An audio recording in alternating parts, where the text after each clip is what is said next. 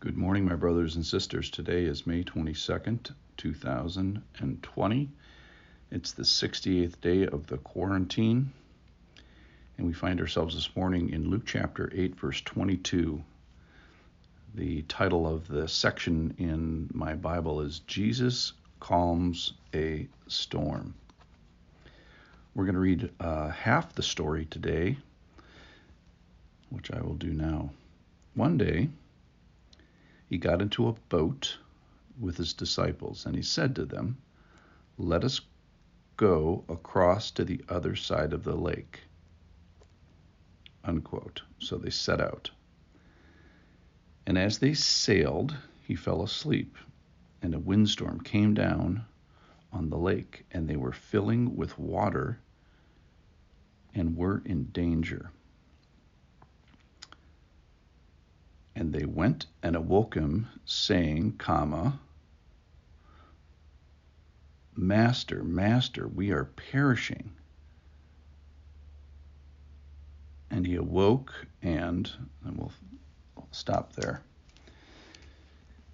So let's just make some observations in the passage. First of all, Jesus is master at the beginning of the story in the sense that he's the boss of uh, saying we're going to do something different today. We're going to go to the other side of the lake. So he is master in one sense in the story, and it becomes critical how much of a master he is near the end of the story.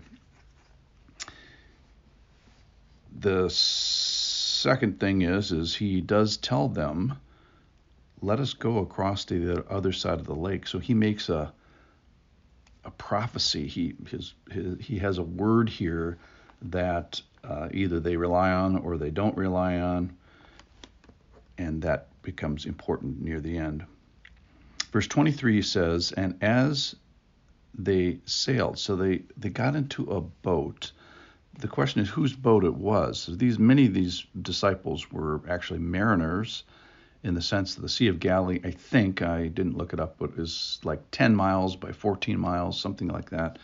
It's it's not an infinitely big sea, but it's certainly not something you want to be out in the middle of in a, in a big storm.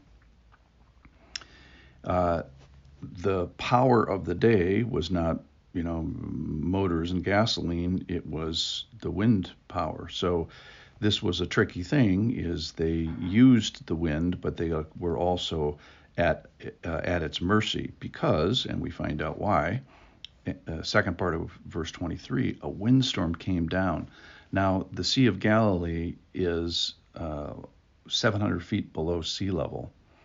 So, surrounding it, essentially everything is up. So, there's what they call mountains, but they're really very big hills uh, all around the Sea of, of Galilee, and the wind can whipped down upon the lake, and they actually exploited this. Is the wind kind of went one direction in the morning and went the other direction at night, so you could go out to go out to a certain area, fish, and then the wind would turn around midday, and then you could uh, uh, get back. Now the problem is is that the sailing system that we have today, uh, they did not have uh, for another 500 years.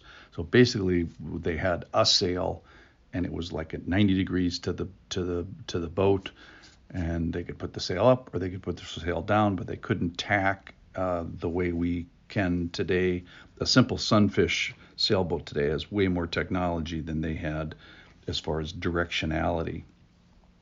So we have these mariners, many mariners in a boat.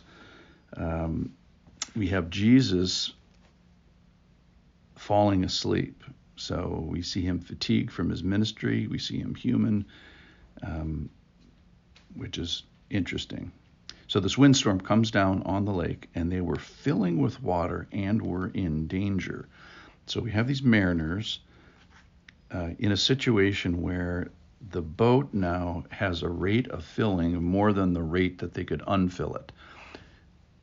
Certainly, I would think that one of the top five pieces of equipment you'd want to bring on a boat would be a bucket or maybe even two buckets, or maybe even five buckets to get the water out of the boat if you have water in the boat. Because if you have too much water in the boat, then all you have is a boat full of water, which is basically you are in the water with some wood around you. So that it's this this displacement of water that is mentioned here uh, that they were filling. So water is coming over the sides.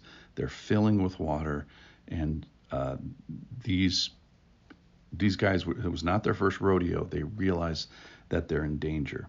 So in a sense, it's good that they turn to Jesus, and they turn to him either as master of Lord of the universe and Savior of the world, or they turn to him because all their other options are out. And I think it's really the latter. So I don't think when they say master, master, they're mean, meaning that he's they really recognize his divinity uh, quite yet. We find that out. We'll find that out next time we have a little podcast here, because a revelation is made uh, to them that's something they didn't know. So it wasn't that they knew that Jesus could fix this problem. I think it just was that they were at the end of their rope.